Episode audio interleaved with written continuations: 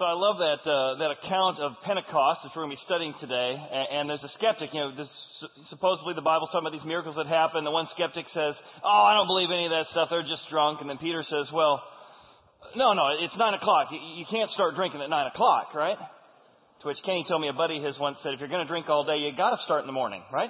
Otherwise, you're not going to drink all day." But you know, I think from no matter how much evidence you have, what we're looking at in this series is that we're all going to have questions. There's going to be moments you say, I don't know if I believe that. And maybe you heard that back part about, you know, the end of time and the blood turning, the moon turning to red, and you're like, man, that sounds weird. That's like alien abduction stuff or something. You tell me I have to believe that to be a follower of God? I think all of us have questions, and here at Horizon, we encourage doubt. Because it's when we voice our concerns, it's when we voice our doubts that we can begin to find answers that the Bible does give factual answers to the questions we have. And God says that He is big enough to take whatever your questions are, whether you're struggling with why God allows bad things to happen in your life, whether you're wondering whether or not the Bible's really true, whether you wonder, I know Jesus probably lived, but I'm not sure He's the Son of God. God invites each one of us to engage with Him, to wrestle with Him through our doubts, to find out who He really is. This next song speaks to that very idea.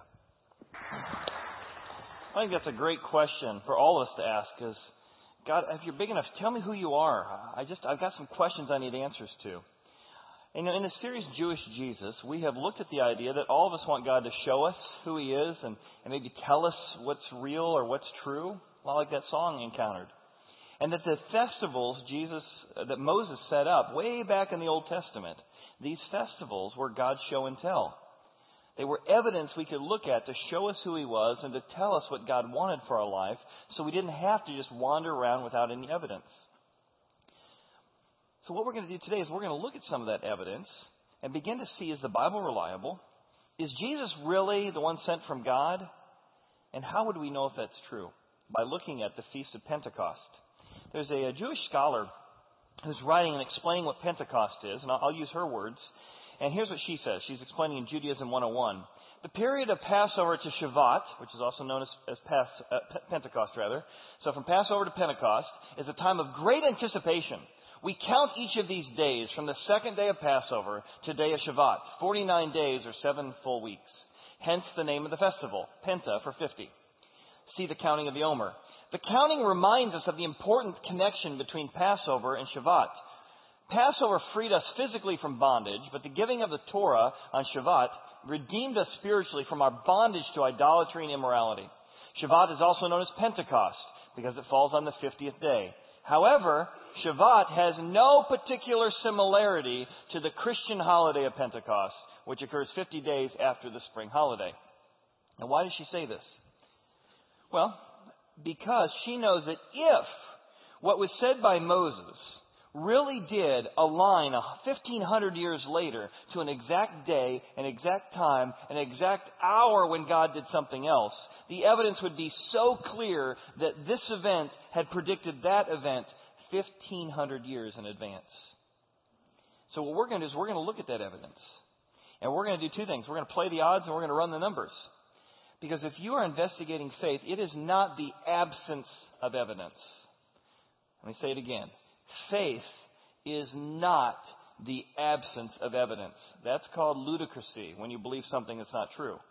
We're going to run the numbers on the facts and we're going to play the odds that all these things that God predicted in advance could have occurred 1500 years later as evidence or facts to put your faith or belief or confidence in. We're going to look at Moses' Pentecost, which he's describing, or Shavuot, and then we're going to look at Jesus' Pentecost, and see if the two align. To do that, we're going to look at four things the number 50, the number 3, fire, and the number 3000. So start with me in the Old Testament. The Old Testament, the first five books of the Bible are called the Torah. They were written by Moses sometime around 1500 BC.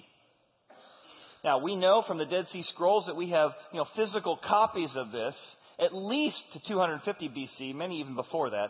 But just to let you know, we have actual evidence that this occurred hundreds of years before the birth of Jesus. So keep that in mind. The first number that we come across is the number 50.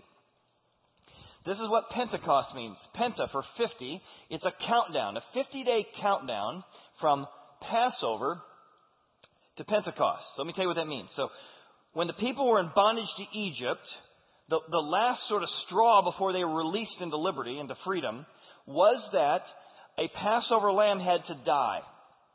And when that Passover lamb died, the, the Pharaoh said, Get out of here! And all the people went into, into liberty and really began the first free nation in the world. But then they started counting.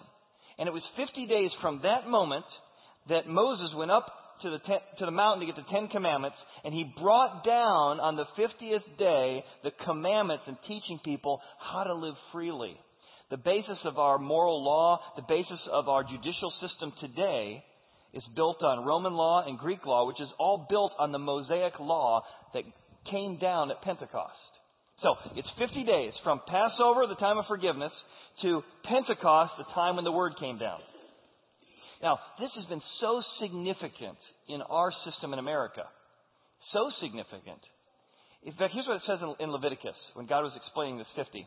He says, You shall count for yourself from the day after Sabbath, from the day that you brought the sheaf of the wave offering, seven Sabbaths shall be completed. Count fifty days to the day after the seventh Sabbath. Then you shall offer a new grain offering to the Lord, and the priest will wave them before with the bread and the first fruits as a wave offering before the Lord. So what he's saying is, 50 days later, it's a significant day. It's a way of saying, God, I'm trusting you to bring down from heaven that which I need. Now, originally it was for the Ten Commandments, but then that festival continued to be celebrated after the commandments to remember that moment. And now it was 50 days you would be praying for God to send down from the heavens rain for your harvest. And imagine for 50 days you're like, man, God, I really need you. God, I really need your help. It was a, a habit you would build into your life to remind yourself to depend on God, to thank God, to be uh, grateful to Him for His blessings. And what a great habit to have in your life. Just sort of a reminder for 50 days to be more grateful. A reminder for 50 more days, hey, I need some help here. 50 more days, hey, if my career is going to go where it needs to go, I need some help from upstairs. It's a 50 day habit that occurred every year. Now, this was so significant, this comes from the book of Leviticus, that in our nation, America, we actually took a verse from Leviticus and put it on our Liberty Bell. So if you've ever been to Philadelphia, we have a Liberty Bell and it was used to commemorate a 50th year celebration. And if you look at the top of the Liberty Bell, up in the you know, top section of the middle, it actually says, there's the LEV in the middle, Leviticus 25:10, proclaim liberty throughout all the land to all of its inhabitants. Because our founders realized that the, the basis of the rule of law, which we have as a nation, the basis of liberty, which we experience as Americans, came all the way back from Pentecost from the ideas that Moses brought down from the mountain. Very significant. So that's the first number, the number 50. And he said, the significant ha- things will happen 50 days after a Passover feast on the calendar. The next number we look at is the number 3. So again, this is Moses talking. Moses is the number 3 significant. I want you to prepare for the third day. The third day is significant, and I want you to prepare for it. The Lord said to Moses, Go to the people Consecrate them today and tomorrow. Let them wash their clothes and be ready for the third day. On the third day, something important is going to happen. The Lord will come down from the mountain in the sight of all the people. So Moses went down from the mountain to the people and sanctified the people, and they washed their clothes, and he said to them, Be ready for the third day. Then it came to pass on the third day. So this is way back in 1500 BC. God said, I do significant things on the third day. Keep that in mind. Prepare for it, plan for it, be ready for it. Now, if you were predicting something 1500 years in the future, I might do some generic, you know, 1500 years from now, people will gather together and do something significant, right? Like a fortune cookie. But this is down to the hour, the day, the specific he's talking about here. Something significant will happen on the third day that you need to look out for. And these are like signposts pointing to something in the future. In the future will be the ultimate Pentecost, the ultimate 50 day countdown, the ultimate three day countdowns in the future. So look for it. To which many folks, and we've had several rabbis on stage here as we've dialogued the difference between the, the message of Jesus and the message of the Bible. And over those years, many of them have said, hey, um, Jesus, to be a follower of Jesus is not to be a Jewish person at all. I'm like, well, Jesus is Jewish, and his whole, his whole message is Jewish. And they would say that the Messiah was never meant to be someone who died. He was meant to be a reigning king. And yet, if you read in the, think it was the New York Times, they've done several articles on a scholar by the name of Israel Knohl. He just uncovered in the Dead Sea Scrolls that actually at the time of Jesus' birth and his ministry, the, the, the theme, the, the teachings written down in the Dead Sea Scrolls we have copies of, is that people very much expected a Messiah who would die. By reading their Old Testament, they get a clear picture that the Messiah should be a suffering servant and he would be a reigning king. Now, if you talk to most folks today, they say, well, I don't believe that now. But he's saying, yeah, but the folks who studied the Old Testament at the time of Jesus clearly came to that conclusion. Here's what he says in his article. Dr. Israel Knohl explains the various Jewish theories about the Messiah, including the idea of a Messiah, the son of David, who will be a reigning king on earth like King David was. But he also described that during that time, a Messiah was a son of Joseph who would be rejected, left for dead, but who would eventually reappear and save not only the nation of Israel, but the world, like Joseph did in the book of Genesis. That's from the book The Messiah Before Jesus. So here's what he's saying. The facts are, and we have copies of these scrolls, that the thinking at the time, based on Jewish studies of the Jewish Old Testament, was that there should be a Messiah who should suffer, die, reappear, and save the world. That these were signposts aiming forward, pointing to something. Okay, hold those thoughts, and we'll add another one.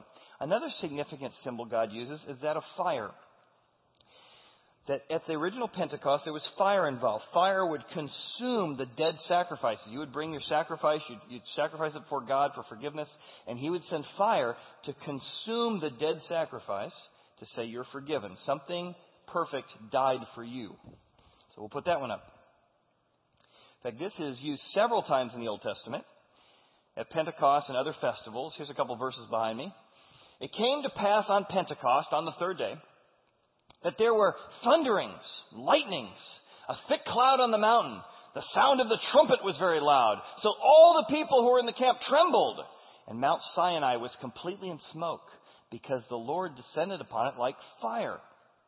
Its smoke ascended like the smoke of a furnace, and the whole mountain quaked. So, so this moment in time had quakes, it had noises, and it had fire. And God will use this image of fire several times in history. So let's move forward. In the book of Leviticus, fire came out from the Lord and consumed the sacrifice. Now let's jump forward to 950 BC. Solomon is dedicating the temple. And sure enough, God does the same thing. It says, fire comes down and consumes the burnt offering. So here's my point. It's national treasure time. We're looking for the hints and the clues. So the clues are there's this pattern of Pentecost of fire being involved. There's this pattern of God's work of the number three being used. There's a pattern of the number 50 being used. To which you might say, well, Chad, this is why I don't take the Bible seriously. You want me to believe that fire is coming down from heaven and jumping out of buildings? This is exactly why I hear you talking, but I can't believe a word of it.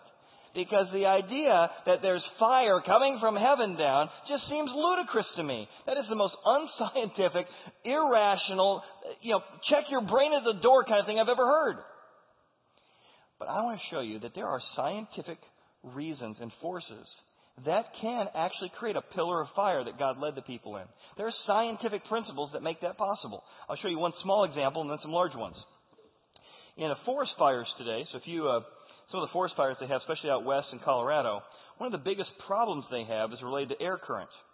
You can have a small fire formed, and as that small fire is formed, what happens is the wind current that occurs around different trees begins to create a vortex that makes that fire go up even higher. It turns it into a pillar. It doesn't take very much of that wind current for that fire to turn into a pillar. Here's a small verse that jumped right up. The wind current produces that. So it is actually scientifically possible to make a pillar of fire.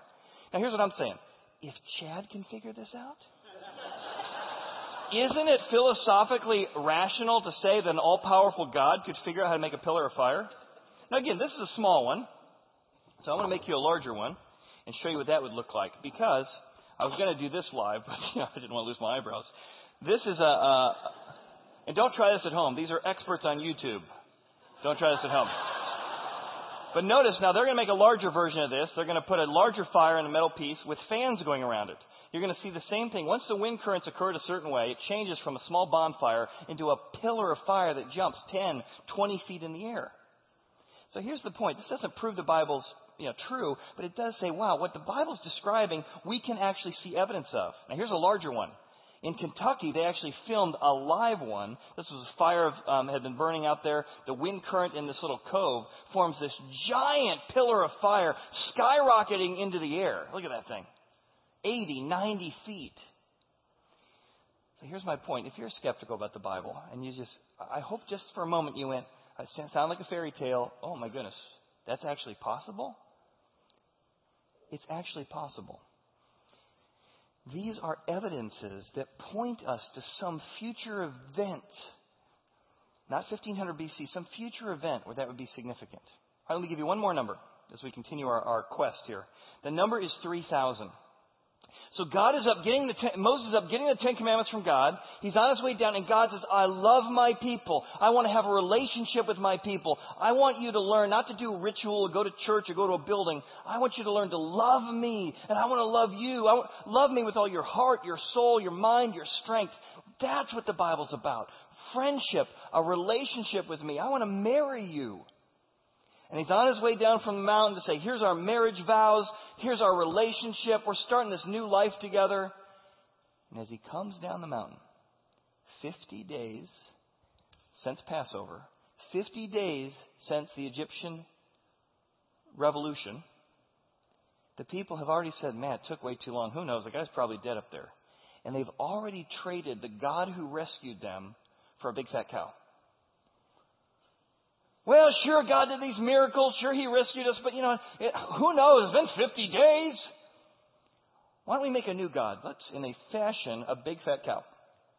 They break off their gold earrings. They receive the gold from their hand. He fashioned it and engraved with engraving tool. He made a molded calf. And they said, This is your God, O Israel, that brought you out of the land of Egypt. When Aaron saw this, that he had built an altar before him, and Aaron made a proclamation and said, Today is a feast of the Lord.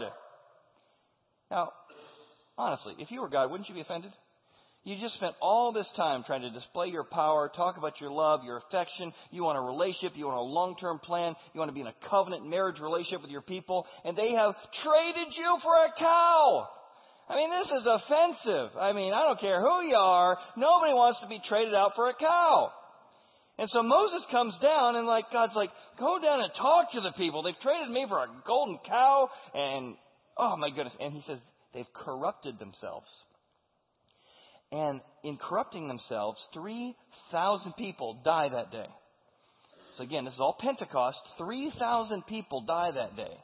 So it's tragic. This will be cited for years in the Bible. Of 3,000 people died that day. It should have been a day of rejoicing. Instead, it was a day of death. And all of these, again, are signposts pointing to something in the future. So now let's talk about what's going to happen 1,500 years later. It's now 33 AD. Jesus has been crucified on the Feast of Passover, by the way. We have records from Jewish historians, Greek historians. We have archaeological evidence supporting, not just what the Bible says, that Jesus died on the Feast of Passover in Jerusalem. 50 days later is the Feast of Pentecost. Now, we have seven, we have more than seven, we have seven scrolls that have been found with eyewitness accounts of what occurred here. Matthew is one, Mark is one, Luke, John, Peter, Paul, there's others. As well as we have other historians like Josephus, a Jewish historian, who gives an account of what occurred here. Now, many people say, well, that's circular reasoning. You can't use the Bible to support the Bible. That's circular. Well, let me address that for a moment. There was a scroll that they found called Matthew. There was a separate scroll found of Mark, and they give the same account of what occurred. Then they found a separate scroll from John and a separate one from Luke. The fact that somebody duct taped them together doesn't make that circular reasoning. That makes it convenient, right? That makes it convenient. So instead of having to go find these scrolls, they're all together. So it's not circular reasoning. But even if you don't take that account, there's lots of evidence. In fact, William Ramsay was a, a Scottish archaeologist. He began to study Asia Minor. the area of Turkey and the area that, uh, that describes the beginning of the church. He was a bit of a skeptic, and he began to read Luke, the writer of Luke and Acts, and see that Luke made claims about where things were and how they got there and the topography of the land. And he said, My goodness, I started using the Bible, Acts, the book of Acts, as a historic book for my archaeological finds because this guy was dead on. Here's how he says it Luke, he's a Scottish, Luke is a, a historian of the first rank. Not merely are his statements of fact trustworthy, he is uh, possessed of the true historic sense. In short, this author should be placed among the very greatest of historians. They're magically delicious. So here's my point. Here's a skeptic who's a historian and archaeologist who said when he read the book of Acts, written by Luke, who wrote the book of Luke, he said, This guy is teaching factual history. Now, I say that because the account we're about to read about what happens at Pentecost comes from Luke. So here's what happens in Luke. The first thing we discover is that it has been 50 days. But we're not counting down to the commandments. Now it's been 50 days, and we have a countdown to the church. Exact number of days, and the exact festival to the exact festival predicted 1,500 years in advance. 50 days.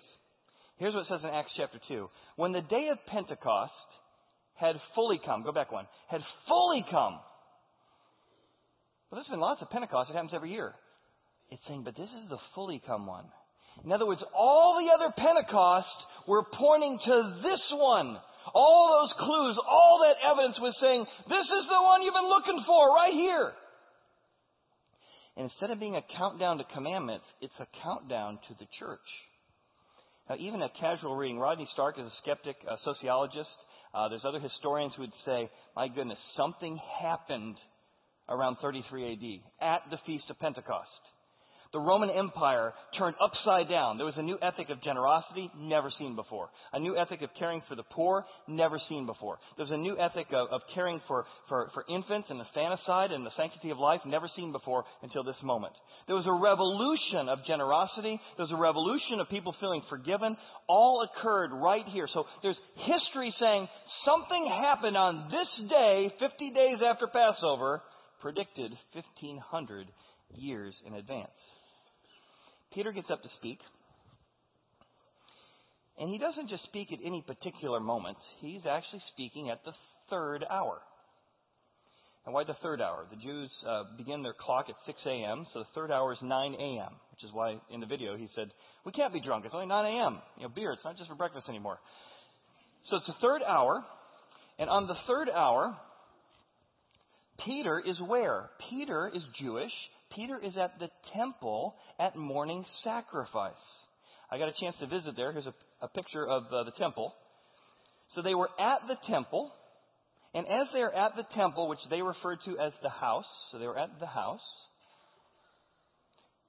on the very hour, on the very day, 50 days after the event, a time when people used to, here's what Pentecost meant. It meant 50 days after the time of forgiveness, we trust God to bring down that which we most need, the law. Now that they're a time where they're counting down 50 days to which God would bring down that which they most needed, but it's not the law, it's the power of His Spirit comes upon them. And Peter stands up. He said, These men are not drunk as you suppose. It's only the third hour of the day. Men of Israel, hear the words, Jesus of Nazareth, a man attested by God to you by miracles and wonders and signs, which God did through him in your midst, as you yourself also know. Him being delivered by the predetermined purpose, or determined purpose, and foreknowledge of God, he knew it in advance. You have taken by lawless hands, crucified him, put him to death, whom God raised up on what day? He raised him up on the third day. Remember Moses saying, prepare for the third day, be ready for the third day. God does amazing things on the third day, and, and, and he's saying, that's exactly what happened. On the third day, just as was predicted, God rose from the dead. This happened. Now, now you might say, well, why doesn't God show us evidence today? I mean, maybe if God came on the TV or showed up at the Super Bowl and said, hey, here I am, I'd finally believe. Here's what I'm telling you. This was the Super Bowl there's three events in the Roman Empire that two million people traveled from all over the world to Jerusalem. So at the ancient version of Super Bowl, millions of people packed into one city in one place, most of them coming to temple at that very hour is the moment God sent down and said, this is it. I am here. And this fire comes down and there's earthquakes and there's this incredible event that sociologists and history tell us changed the world. And we're here today because of it. And it happened on the third day. And Peter preaches a big message about why the third day is important. But did you know there also is a significance of the fire? While in the Old Testament, fire consumed the dead sacrifice, it's at this day, at this hour, at this moment that fire comes down from God, but instead of consuming a dead sacrifice, it rests on every person who is a follower of Christ. God says it. When the day of Pentecost had fully come, they were all with one accord in one place. And suddenly there came a sound. Remember that sound from Moses talked about? A rushing wind. Remember the wind that Moses talked about? And it filled the whole house. And again, they called the temple the house. Where they were sitting, right there on those steps I just showed you. Then there appeared to them divided tongues as of fire. But it didn't consume them, it sat upon them, and they were filled with the Spirit of God. Instead of the fire consuming the dead sacrifice, the fire now rests or consecrates or sits on the living sacrifice. Which is why Paul says in Romans that when you become a follower of God, you become a living sacrifice. Now, what does that mean? That means here's, even if you don't believe in the Bible, let me tell you why you'd want to. If you become a follower of Christ, you don't just do rituals and, and obey rules. No, you have a relationship with God, and His Spirit comes and lives in you. You now know God is with you no matter what.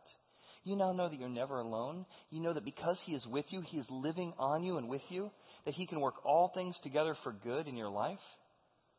You know you have access to His strength, His power. This is what's offered here at the fire as it comes and rests upon us as living sacrifice from God. But now here's where it gets good. So then after Peter preaches this little message, hey, we crucified the person God sent, but he rose him from the dead. You all know this. You can check my facts. There's two million of us here. We were all here. We have eyewitnesses that saw Jesus walking around. Peter, the twelve, over 500 people at one time. Go talk to them. There's the eyewitnesses right there. Go talk to them. Fact-based faith he's preaching. And it's so overwhelming that 3,000 people are baptized. And with that, many other words he testified and exhorted them, saying, Be saved from this perverse generation. And then those who gladly received his word were baptized. And guess how many were baptized? 3,000 were added to them, and they continued steadfastly in the apostles' doctrine, fellowship, in the breaking of bread, and in prayers. What a coincidence! Who would have thought that that exact number was baptized? That that exact number is who came forward. To which I always thought to myself, yeah, but how do you baptize 3,000 people? I mean, we got a whole bunch of machinery that's required just to baptize four or five people at our church. And if they're really in an upper room somewhere, I mean, where did the 3,000 people come from? But if they're coming out of temple, easily there's tens of thousands of people coming out of temple at that hour. But where would you baptize 3,000 people? until I visited there 18 months ago. And right there on the temple, bottom right picture, is where they were probably preaching from. And if the camera zooms out just a bit, like it is here, you'll see that just outside the steps are these artifact areas here, here, here, and they continue on. And you know what is there? The top picture.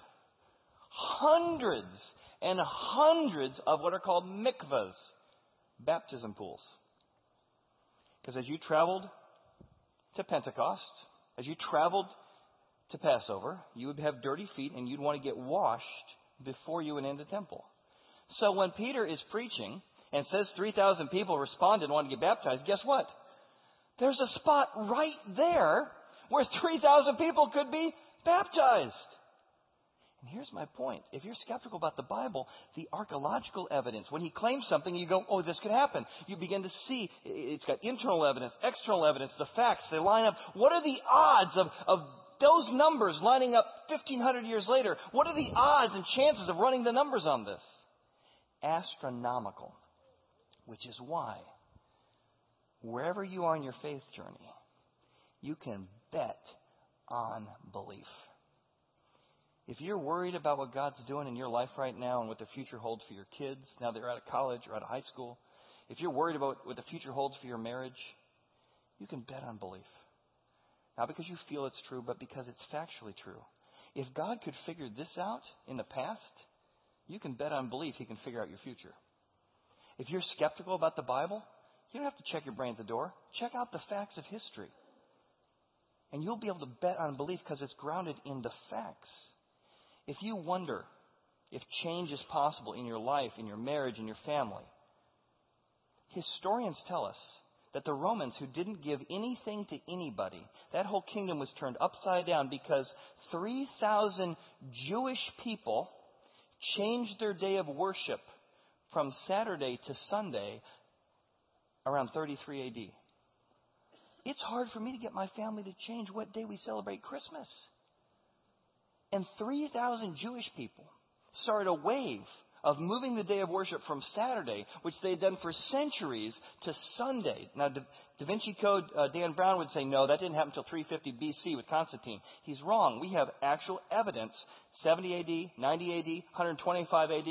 I've shown them all in previous services. I won't do that today. That show that people changed the day of worship what event could get 3,000 and plus Jewish people to change the day they worship from Saturday to Sunday except that a guy came back from the grave on Sunday? You can bet on belief. And if God could change a whole culture, and God could bring hope and change to an entire empire that was very decadent, He can bring hope to your life. He can bring joy to your life. He can bring change to your life. That whatever it is you go, it's not possible. I can't get there. I, have just made too many promises that are broken. And, and you can bet on the belief that God can forgive you. Because for 1,500 years, the people missed him. Peter preaches a message and say, we killed him. God finally showed up and we killed him. But he still wants to forgive you. Bet on belief. And don't take my word for it. I've been reading a lot of Sir Isaac Newton recently because I'm a geek.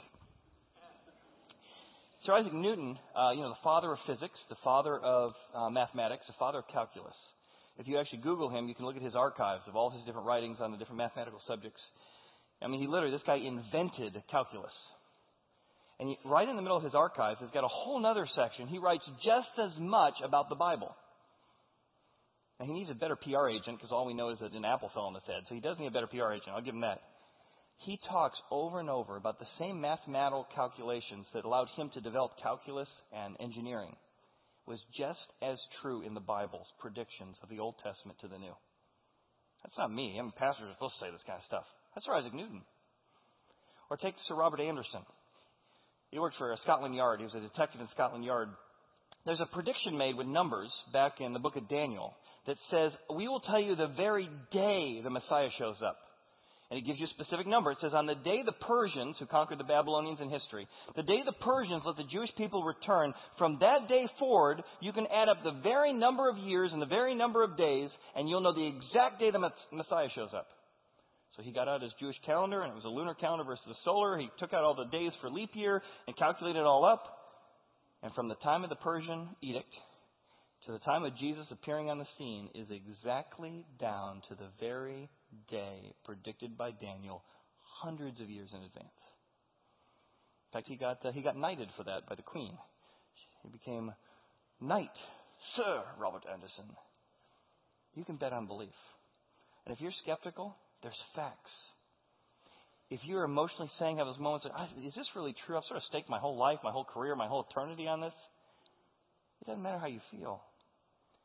As John Adams used to say, facts are stubborn things. There are facts to back up that God is trustworthy.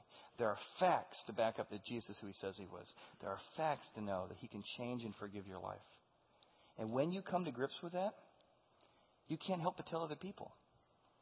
You want to not die on that day. You want to be baptized that day. And baptism is a, a picture of going under the water, meaning I died with Christ. My, my wrongdoing was forgiven. It's buried in the grave. I'm free from shame. I'm free from guilt. And when you come up out of the water, it's a reminder that you're alive with Christ, that you're trusting Him. You have forgiveness. There's no condemnation. We have a baptism service coming up on June 22nd. Maybe for some of you, you want to do. You've been investigating for a while and you're ready to say, I believe that. I want to go forward. We had a baptism service just a few weeks ago. I'd like you to hear the story that Chris shared of what God has been doing as he's been exploring these facts at our church and the conclusion he's come to. Let's watch. We're just so honored to be part of these different ways that God works in different lives and different hearts. So, Chris, what, what's God done in your life that's brought you to this moment? Well, uh, I've been on a journey for 42 years, and uh, luckily I've never been alone. I've got a great family over there. Um, and basically, uh, I was baptized in the Catholic Church when I was little, and I feel I'm so blessed and I've been given so much.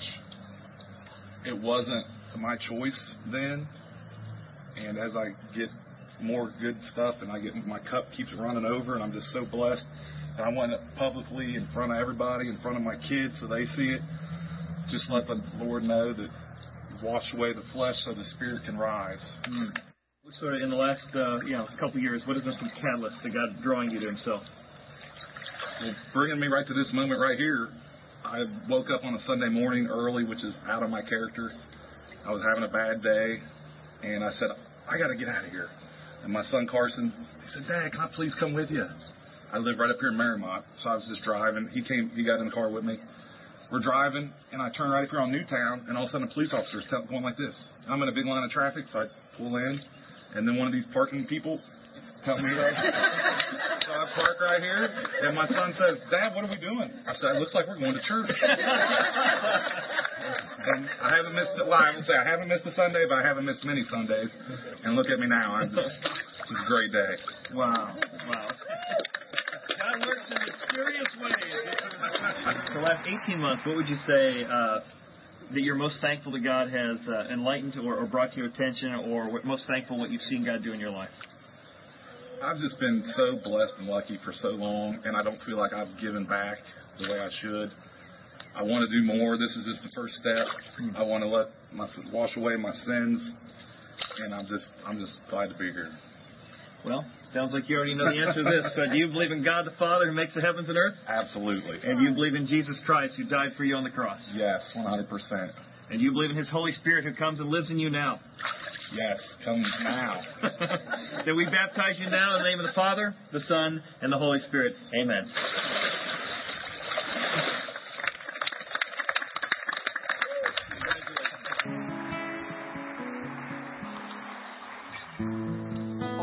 That. Maybe today's the day you want to ask for more. You've had success, but you want significance. That they're a sign, they're facts. You're saying, well, I want that. I just want to give you a chance to respond to God. Just bet on belief today. If you want to bow your heads with me, just give you a moment. And uh, maybe you want to say, God, I want to bet on belief. Maybe for you that means I am going to start investigating these facts. If nothing else to prove Chad wrong, but I'm going to investigate these things. Some of you say, No, I'm there. God, I, I believe it. I'm right now telling you, I bet on belief that you died for me. I'm betting that you're my ticket. For others, maybe hearing Chris's story, you're like, boy, that baptism seemed very genuine. And maybe you're saying, God, I want to do that. I want to get baptized. You want to tell God, God, I want to, I want to do that publicly. Doesn't negate what my parents did to me. It actually fulfills what my parents did when I was an infant. Or maybe you're struggling with the future and you want to say, God, I'm betting on you. I worry, but I'm going to choose to start trusting you more.